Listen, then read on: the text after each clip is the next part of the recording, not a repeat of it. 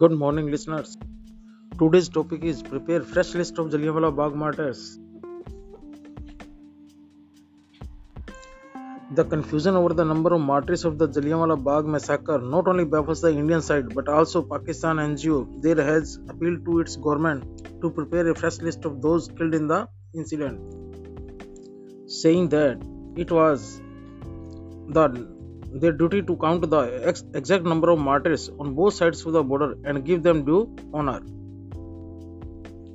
Imtiaz Rashid Qureshi, chairman of Bhagat Singh Memorial Foundation, Pakistan, said on Wednesday, "We know that the present figure of martyrs is not correct, not with the Pakistan authorities and not with the Indian authorities, since a large number of people living in living in undivided India had died during the shootout." He said his organization had approached the government to once again initiate efforts and prepare a final list of martyrs whose kin had migrated to Pakistan after partition. He further said, "There may be hundreds of differences between us, means India and Pakistan, but the fact will always remain that we jointly fought against the British rule and took bullets to earn our freedom." Imtiaz said on the occasion, the hundredth anniversary of the Jallianwala Bagh massacre, he had put up an exhibition of rare documents relating to Jallianwala Bagh at Lahore. Among other documents displayed in the exhibition included a letter dated September third, nineteen nineteen, written by the then Deputy Commissioner of Amritsar, who had put a death toll to two hundred ninety-one.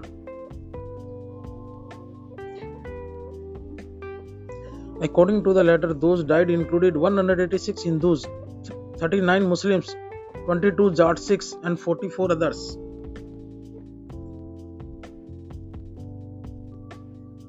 He said his relatives Abdul Sattar Qureshi and Abdul Khalid Qureshi, who had arrived in Amritsar to attend the event at Jallianwala Bagh from Bohar, had fallen to, to the bullets.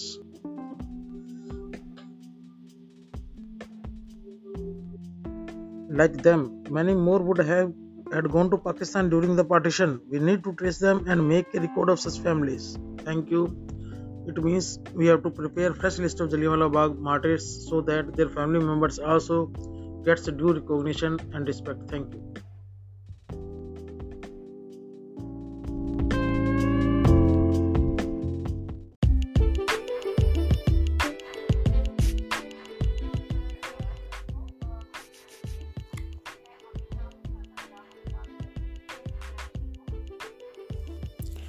Good morning, listeners. Today's topic is Rowlatt Act during the freedom struggle of India. During the viceroyalty of Lord Chelmsford, a sedition committee was appointed by the government in nineteen eighteen with Justice Rowlatt, which made certain recommendations to curb seditious activities in India. Seditious means inciting or causing people to rebel against the authority of a state or monarch, means to rebel against the government. Any activities that incite the people to rebel against the government. The Rowlatt Act nineteen nineteen gave unbridled powers to the government to arrest and imprison suspects without trial. The act caused a wave of anger among the people. Even before the act was passed, popular agitation began against it. Gandhiji decided to fight against this act and he gave a call for Satyagraha on April sixth, nineteen nineteen. He was arrested on April eighth, nineteen nineteen. This led to further intensification of the agitation of Delhi, Ahmedabad and Punjab, which resulted into Jallianwala Bagh massacre on April thirteenth, nineteen nineteen. Thank you.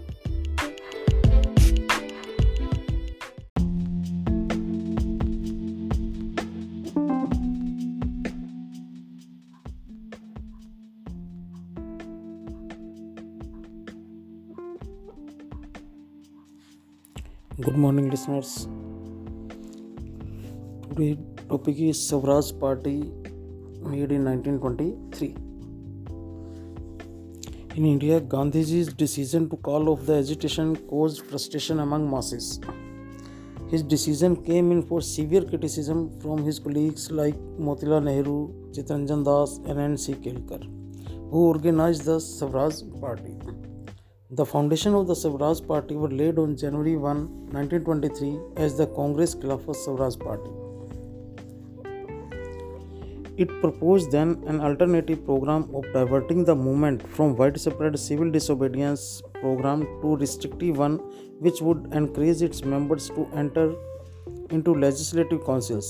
Established under Montagu-Chelmsford reforms of nineteen nineteen by contesting elections in order to wreck the legislature from within and to use moral pressure to compel the authority to concede to the popular demands for self-government.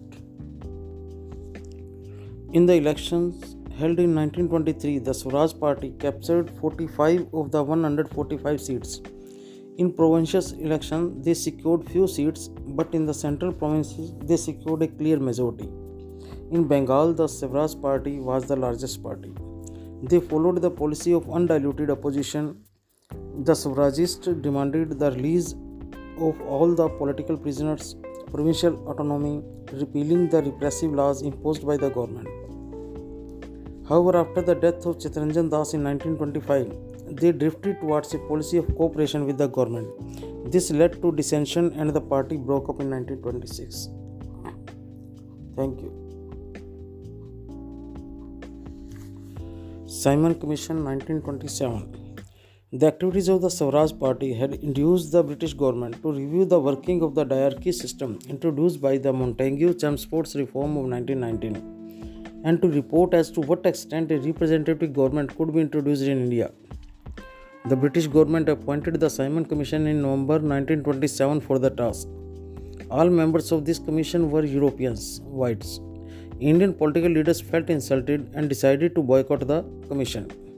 Wherever the commission went, there were cries of Simon go back. It was while leading a demonstration against the Simon Commission in Lahore that a fatal lathi blow was dealt to Lala Lajpat Rai. It was his death Bhagat Singh and his comrades were seeking to avenge when they killed a white police official, Saunders, in December nineteen twenty-eight. Thank you.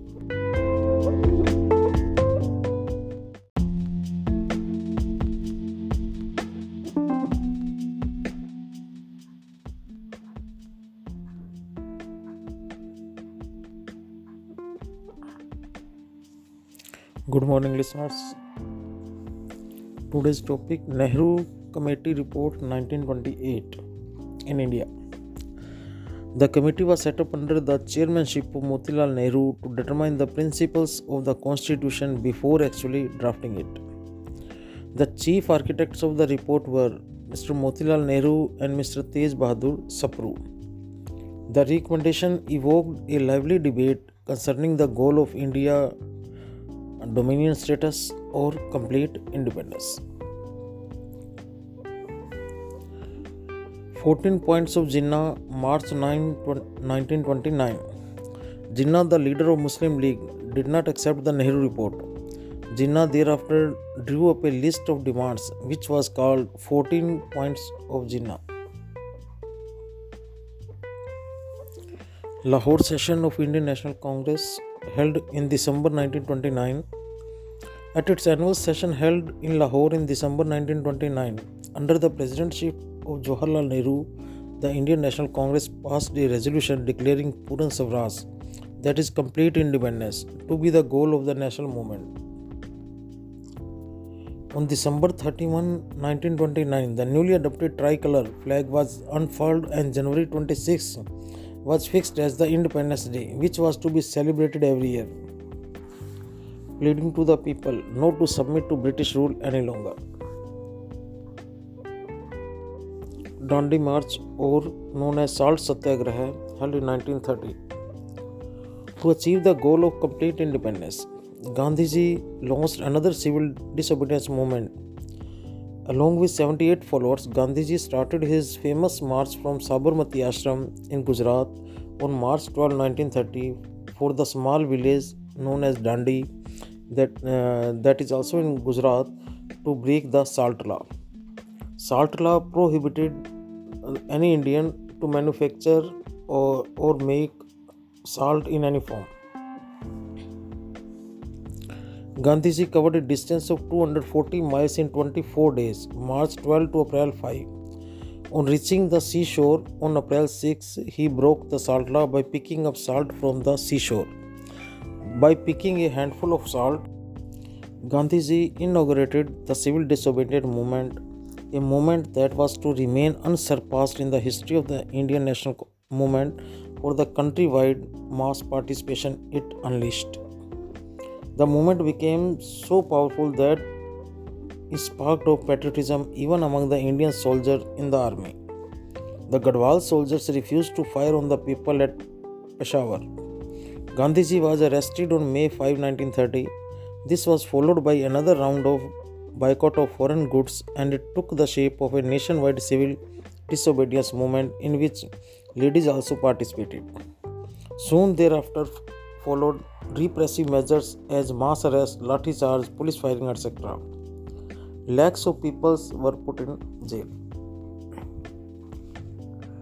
Thank you very much.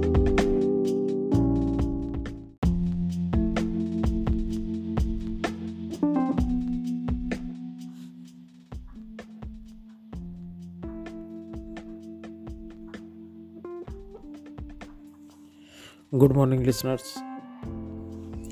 Today in Freedom Struggle of India, we are doing the first roundtable conference.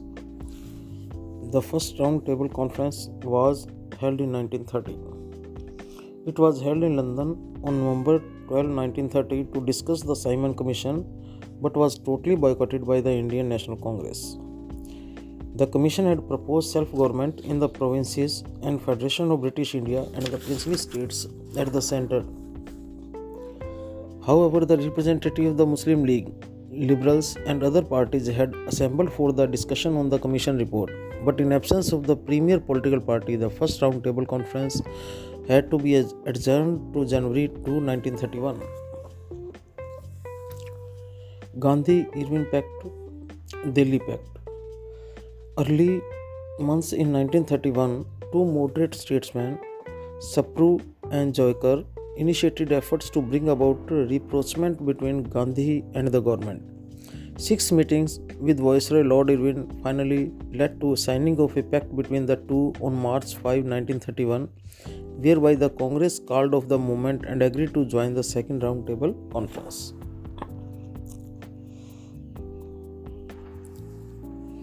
The Second Roundtable Conference, nineteen thirty-one.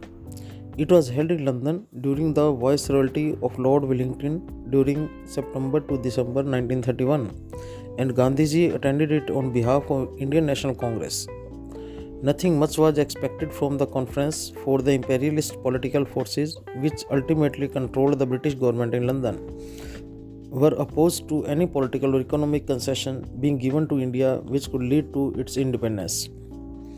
The conference, however, failed as Gandhiji could not agree with British Prime Minister Ramsey MacDonald on his policy of communal representation and refusal of the British government on the basic Indian demand for freedom.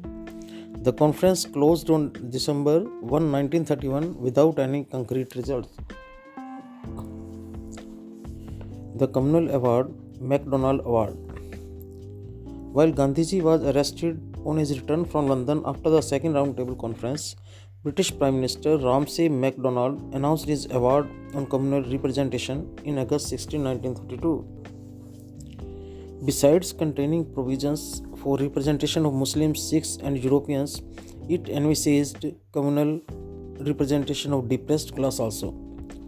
Gandhiji was deeply grieved by this and underwent a fast in protest against this award since it aimed to divide India on a communal basis. While many political Indians saw the fast as a diversion from the ongoing political movement, all were deeply concerned and emotionally shaken. Almost everywhere in India, mass meetings took place. Political leaders of different persuasion like Madan Mohan Malviya, Doctor Bhimrao Ambedkar and others became active. In the end, he succeeded in hammering out an agreement known as the Poona Pact. Poona Pact was signed on September twenty-fifth, nineteen thirty-two. As discussed, the communal award created immense dissatisfaction among Hindus. Gandhiji, who was on the fast in protest, staked his life to get the award repudiated. According to the pact, the idea of separate electorate for the depressed classes was abandoned, but seats reserved for them in the provincial legislature were increased from seventy-one in the award to one hundred forty-seven, and in the central legislature to eighteen percent of the total. Ultimately, the fast ended with the Poona Pact, which annulled the award. The leaders of the various groups and parties among Hindus and B R Ambedkar on behalf of the Harijans signed the pact. The Poona Pact between caste Hindus and the depressed classes agreed upon a joint electorate. Third Round Table Conference from November seventeenth to December twenty-fourth, nineteen thirty-two. It was held in nineteen thirty-two but again proved fruitless since the national leaders were in prison. Thank you very much.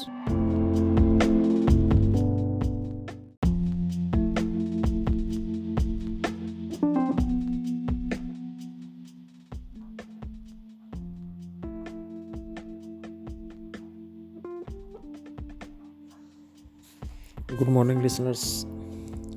Today's topic in the freedom struggle is the Government of India Act nineteen thirty-five. The Simon Commission report submitted in nineteen thirty formed the basis for the Government of India Act nineteen thirty-five.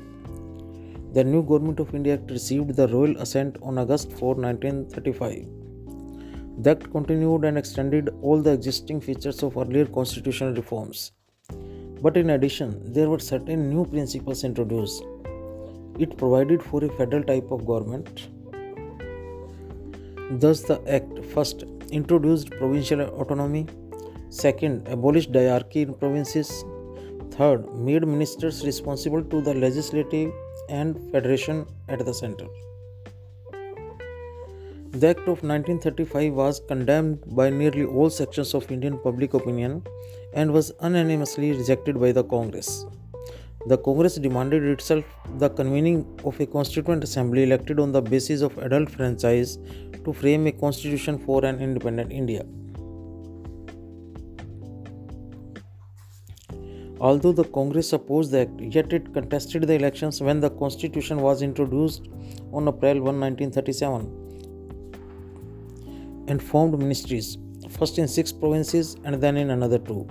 The Muslim League was, however, not happy with the Congress rule, especially Mister Jinnah, who described it in those words: Congress was drunk with power and was oppressive against Muslims. Congress ministers resigns December twenty-second, nineteen thirty-nine. The Second World War broke out in Europe on September third, nineteen thirty-nine. That brought Britain also within its fold. Without consulting the Indian leaders, the Viceroy declared India also as a belligerent country. This evoked sharp criticism from Indians, and the Congress took the stand that India could not associate herself in a war said to be for a democratic freedom when the very freedom was denied to her. The Congress demanded that India should be declared an independent nation. Then only would the country help Britain in the war. The Viceroy, in his reply dated October seventeenth, nineteen thirty-nine, rejected the Congress demand as impracticable and took the stand that the government could think over the entire constitutional scheme after the war. The Congress condemned the Viceroy's reply, and the Congress ministries everywhere resigned on December twenty-second, nineteen thirty-nine. Jinnah was happy over this, and he called upon the Indian Muslims to celebrate the resigning day of Congress ministry as the Day of Deliverance. Pakistan resolution और Lahore resolution March twenty fourth, nineteen forty. It was nineteen thirty that Iqbal suggested the union of the frontier provinces Balochistan, Sindh and Kashmir as Muslim state within the federations. This provided to be a creative idea which germinated during the early thirties to burst into vigorous life and the advent of the new reforms. The idealist Chaudhry Rehmat Ali dropped the concept at Cambridge, where he inspired a group of young Muslims and invented the term Pakistan, that is Pakistan, later Pakistan, in nineteen thirty-five. His ideas seemed visionary during that time. Within seven years, they had been turned into a political program by Jinnah with the new name as its slogan or banner. The ideology of Iqbal, the vision of Rehmat Ali, and the fears of Muslims were thus united by the practical genius of Jinnah to blind Muslims together as never before during the British period and lead, effect and act on political creation, that is Pakistan. Pakistan Resolution was an important landmark in this context The Lahore session of the Muslim League held on March twenty-fourth, nineteen forty passed Pakistan resolution and rejected the federal scheme as envisaged in the Government of India Act nineteen thirty-five. Thank you.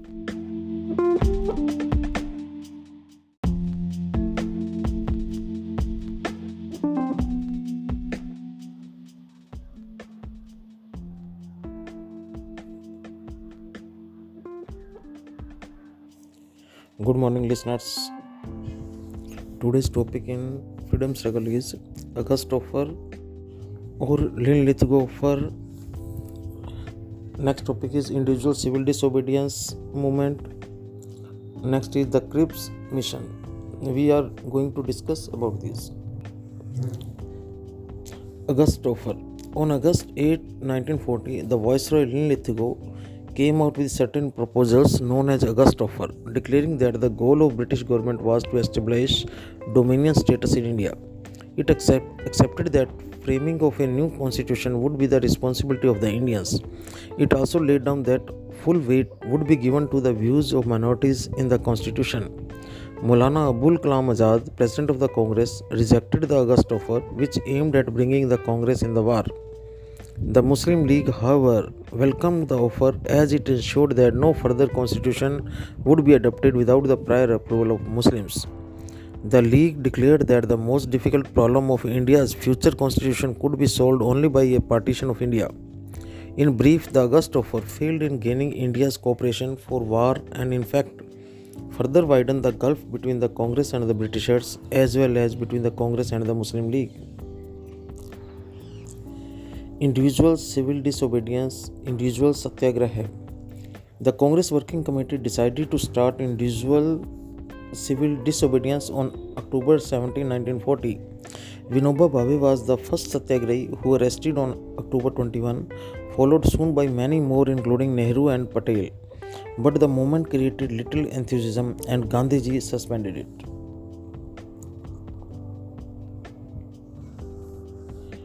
The Crips mission. In nineteen forty-two, the British government realized that it could not ignore the Indian problems anymore. As a result of the World War, the situation worsened for the British with Jap- Japanese advance towards Indian borders. By March seventh, nineteen forty-two, Rangoon fa- fell and Japan occupied the entire Southeast Asia. The British government, with the view of getting cooperation from Indians, sent Sir Stafford Cripp, a member of the British cabinet, to India to settle terms with Indian leaders who were forthwith released. Cripps proposed dominion status after the war, but his proposal was rejected by all the political leaders as no party agreed to accept these proposals. The Cripps mission ended in failure. Thank you very much.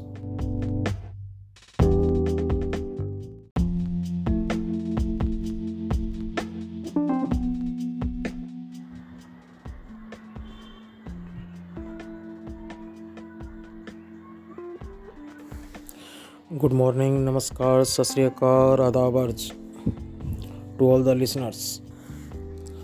Today's topic is quit India movement. On August eighth, nineteen forty-two, the Congress in its meeting at Govalia Tank, Bombay, passed a resolution known as Quit India Resolution, whereby Gandhiji asked the British to quit India and gave a call for do or die. Do or die means either free India or die in the attempt to his countrymen. On August ninth, nineteen forty-two, all the prominent leaders like Gandhiji, Nehruji, Patelji, et cetera were arrested, but the rest leaders, J P Lohia, Arun Asaf Ali, Usha Mehta, et cetera, continued the revolutionary struggle. Violence spread throughout the country, several government offices were destroyed and damaged, the telegraph wires were cut and communication paralyzed. The parallel government were established in some places. For example, Balia, U P by Chitu Pandey, first parallel government. Second, Tamulak, Midnapur district, Bengal by Satish Samant. Third, Satara, Maharashtra by Y B Chauhan and Nana Patil, the longest term parallel government. Fourth, Talchar, Odisha. This movement was, however, crushed by the government. Gandhiji undertook a twenty-one day fast in jail. His condition deteriorated after thirteen days and all hopes of his surviving were given up. However, as a result of his moral strength and spiritual stamina, he survived and completed the twenty-one day fast. This was his answer to the government which had been constantly exhorting him to condemn the violence of the people in the Quit India movement. Gandhiji not only refused to condemn people resorting to violence, but in unequivocally held the government responsible for it. Thank you very much.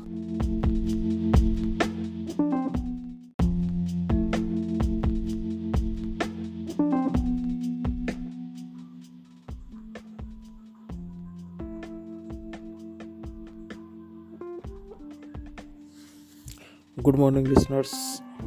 Today's topic is Chakravarti Rajagopalachari formula, Wawel plan and Shimla conference. In nineteen ninety-four, Chakravarti Rajagopalachari of India proposed to appoint a commission to dem- demarcate the districts in northwest and east where Muslims were in majority. In such areas, a plebiscite to be held on the basis of adult suffrage to decide the issue of separation. They would be given freedom if they favored a sovereign state. In case of acceptance of partition, agreement to be made jointly for safeguarding defense, commerce, communication, et cetera. Muslim League was to endorse Congress demand for independence and cooperate in formation of provisional government. Jinnah objected, as he wanted Congress to accept a two-nation theory and wanted only Muslims of the northwest and east of India to vote in the plebiscite. Hindu leaders led by V D Savarkar condemned the plan.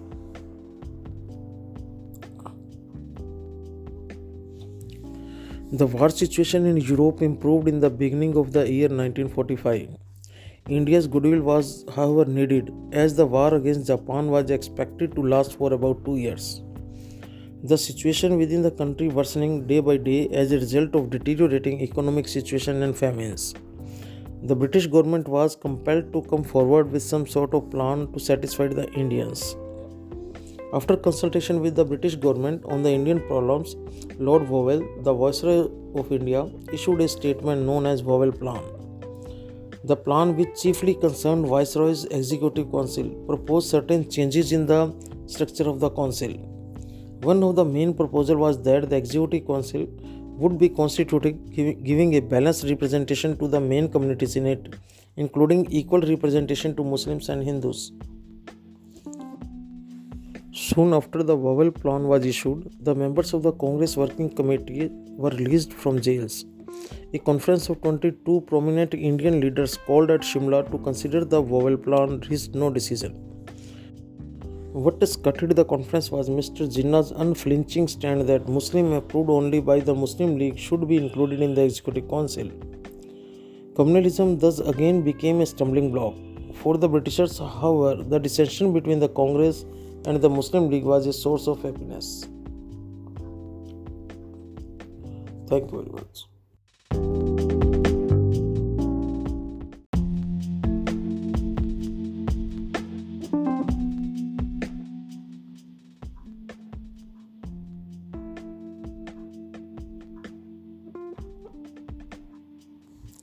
Good morning, listeners. Today's topic in Freedom Struggle of India is I N A Trial Cabinet Mission. I N A Trial. P K Sehgal, Shah Nawaz Khan and Guru Baksh Singh Dhillo were put on trial at the Red Fort in November nineteen forty-five. To elucidate, despite the best efforts of the Congress to win the legal battle, the trial of I N A prisoners led to their outright conviction on the charge of waging war against the King Emperor of Britain. The pressure of the Indian public opinion against the conviction, however, soon mounted high. This shook the British government and it was compelled to suspend the sentences imposed on the I N A convicts. Further, dissatisfaction spread fast among the soldiers. The chief defense advocate du- during the I N A trial was Bhullabhai Desai. Other defense lawyers were Tej Bahadur Sapru, Jawaharlal Nehru, Asaf Ali and Muhammad Ali Jinnah.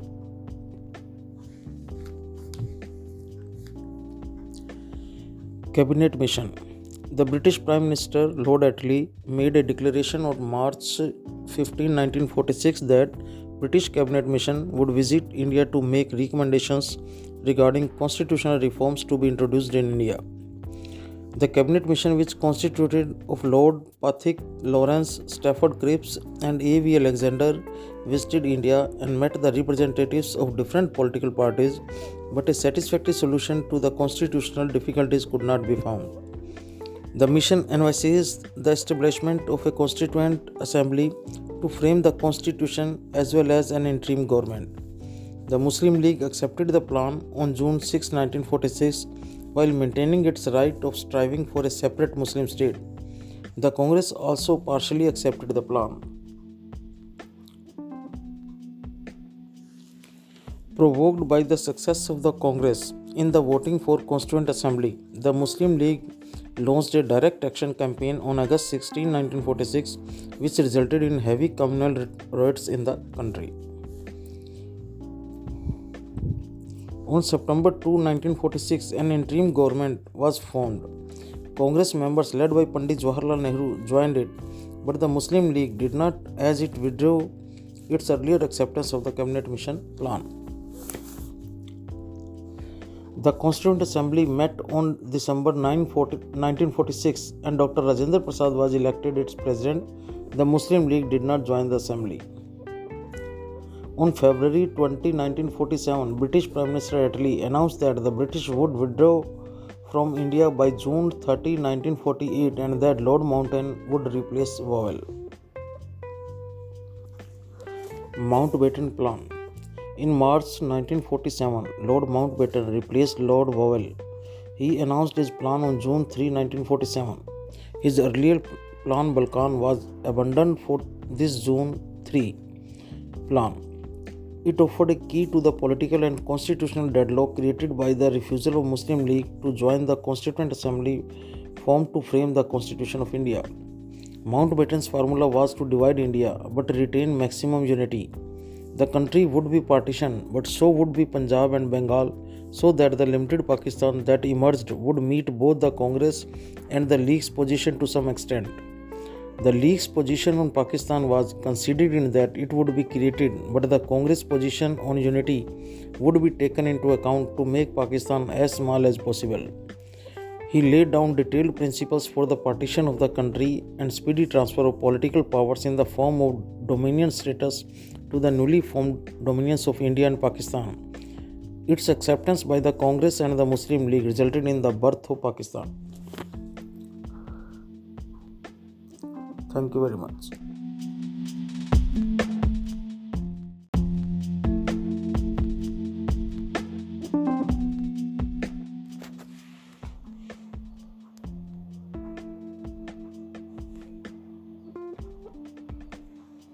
Good morning, listeners. Today's topic, continuation of the freedom struggle of India. The Indian Independence Act nineteen forty-seven. The bill containing the provisions of the Mountbatten Plan of June third, nineteen forty-seven was introduced in the British Parliament and passed as the Indian Independence Act nineteen forty-seven. The Act laid down detailed measures for the partition of India and speedy transfer of political power to the new government of India and Pakistan. Integration of states. By August fifteenth, nineteen forty-seven, all states except Kashmir, Junagadh and Hyderabad had signed the instrument of accession with India. The Maharaja of Kashmir acceded to India in October nineteen forty-seven when irregular Pakistani troops invaded his state. The Nawab of Junagadh was a Muslim, whereas most of its people were Hindus. In February nineteen forty-eight, through a referendum, the people of this state decided to join India. The Nawab of Junagadh therefore left for Pakistan. The Nizam of Hyderabad was forced to accede to the Indian Union under the pressure of internal anarchy and military action against him in September nineteen forty-eight.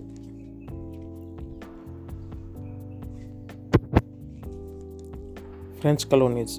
By the end of nineteen fifty-four, French colonies ruled in Pondicherry, Chandranagar, Mahe, Karaikal and Yanam came to an end. These territories were integrated with India. Portuguese colonies. The Portuguese colonies in India were Goa, Daman, Diu, Dadar and Nagar Haveli. In nineteen fifty-four, Dadar and Nagar Haveli were liberated by freedom fighters. Indian troops liberated Goa, Daman and Diu from the Portuguese in nineteen sixty-one. Thus, freedom struggle of India completed. Thank you very much.